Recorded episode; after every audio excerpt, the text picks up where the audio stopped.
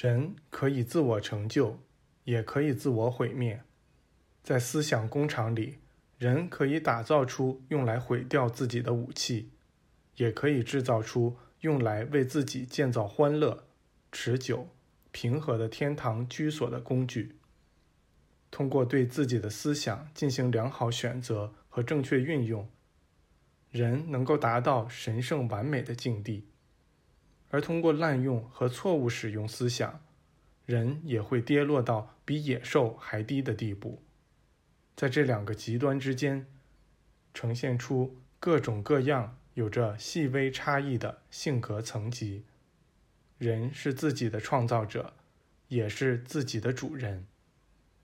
这儿的这些人是一个曾经伟大繁荣的民族的残余，他们的祖先居住在这个地区时。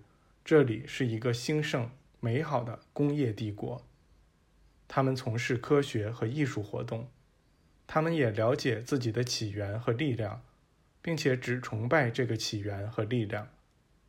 到了某个时候，他们开始从肉体上获取享乐，但肉体很快令他们失望了。这时，一场大洪水毁掉了这个国家。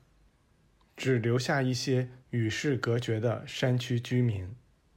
这些残留的人聚集成群体，从中产生出了那些大的欧洲种族。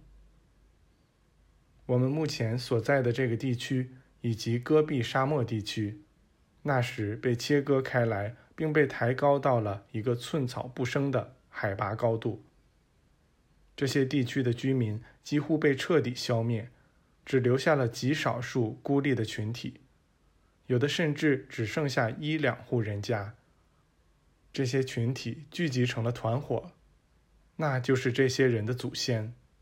他们不可能兴旺发达起来，因为他们相互间总在不停的争斗。他们的历史和起源已被遗忘了，但他们的宗教和传说可以追溯到同一个源头。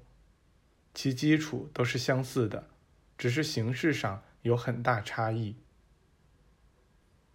这时，贾斯特说：“他恐怕让我们听得厌倦了，因为我们大多数朋友都已经熟睡。”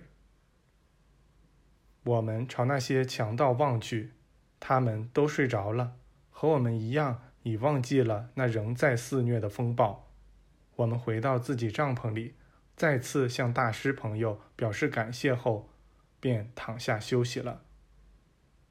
第二天早晨醒来时，阳光灿烂，整个营地都活跃了起来。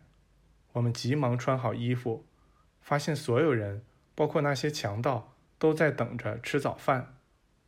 我们吃饭时，有人告诉了我们这一天的行程安排，那就是陪同这些强盗直到他们的营地。的确，大家一起走要比分头出发更容易开辟道路。这个计划让强盗们很高兴，却不怎么让我们高兴，因为我们得知在他们营地那儿有一百五十人。我们吃完点心时，残余的风暴也已消失，于是我们拔营而起，和强盗们以及他们的马匹一同出发去开辟道路。委托其他人带着野营用具跟在后面。强盗们的营地在下游不到二十公里处，但我们直到下午才抵达那里。非常高兴能在那儿歇歇脚。我们发现这个营地很舒适，地方也足够宽阔，可以容纳我们整个考察队。吃过午饭后，我们看出。最好在当地待一到两天，等雪化掉些再走，这样可以节省时间。本来我们第二天就得去翻越一个海拔近五千米的山口，但天气并没有像我们期望的那样暖和起来，于是我们把逗留的时间延长到了四天。整个村子的人都对我们极其尊敬，并尽一切可能让我们感到舒适愉快。在我们出发时，有两个男人来问是否可以加入我们的考察队。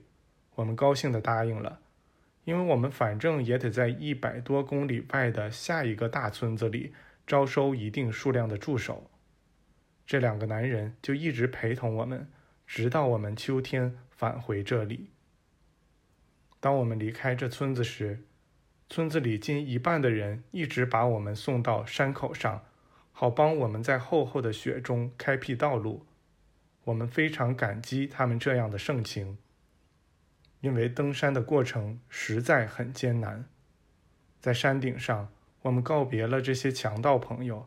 然后朝约定地点走去。我们于五月二十八日到达了那里，比按照去年秋天的约定去那里与我们会面的那些分队的朋友晚到了三天。